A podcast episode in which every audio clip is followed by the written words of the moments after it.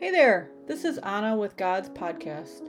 Lord, I want to thank you for bringing us together today in worship. I thank you for all that you do for us, Lord. I lift up each and every person listening. Open their ears, their hearts, and their minds, Lord. I thank you. I give you all the glory. In your mighty name, amen. The closer you get to God, the more you're going to have to let go. I want to share seven habits I feel need to be let go in this journey with God.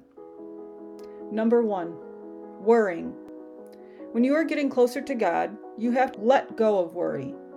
We are called to cast our worries onto God. He wants us to cast all of our burdens onto Him. That is how amazing and good of a God we have.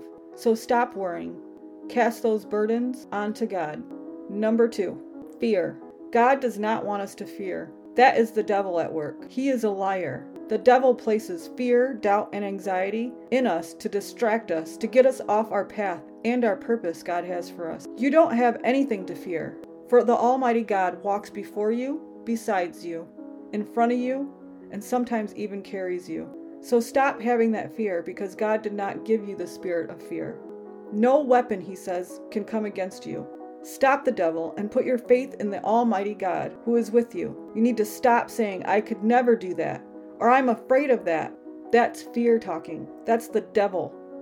You need to stop speaking death over your life, which brings me to number three life and death of the tongue. Do not curse death over your life. What you speak into your life makes or breaks you. If you speak death, you allow the devil to come in. Speak life into your life daily and see how God works. When you speak of positivity, you will see God working in everything. God will bring good into your life. God will fill your heart.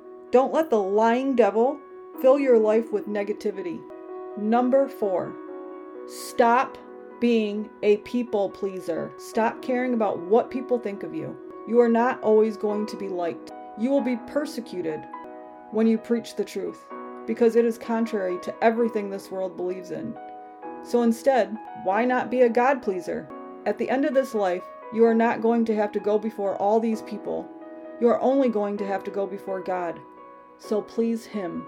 Number five, stop isolating yourself. Unless you are being called into a season of isolation, you should be surrounding yourself with like minded individuals who are going to lift you up and keep you accountable with your walk with God. God explains this in the Bible. Where two or more are gathered, he will be there. Go find yourself and pray about it to find centered friendships and grow together in God. Number six, stop giving into your worldly desires.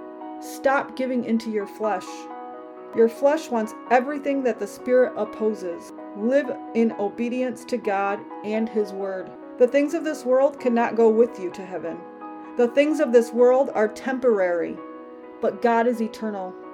God is forever and will never disappoint you, like His word says. So pray to God to take back your flesh and give you godly desires. Number seven, believe in God's promise.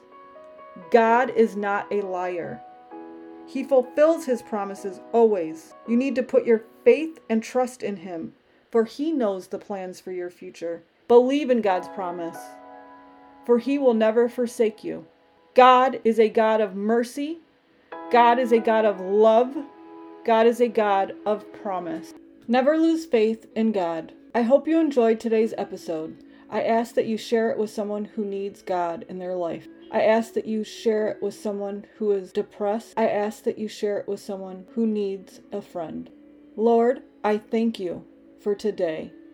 I thank you for allowing us to come together and share your word. I ask that you bring peace, joy, and love to each and every person that is listening. Lord, I thank you for giving me this opportunity to share my love for you.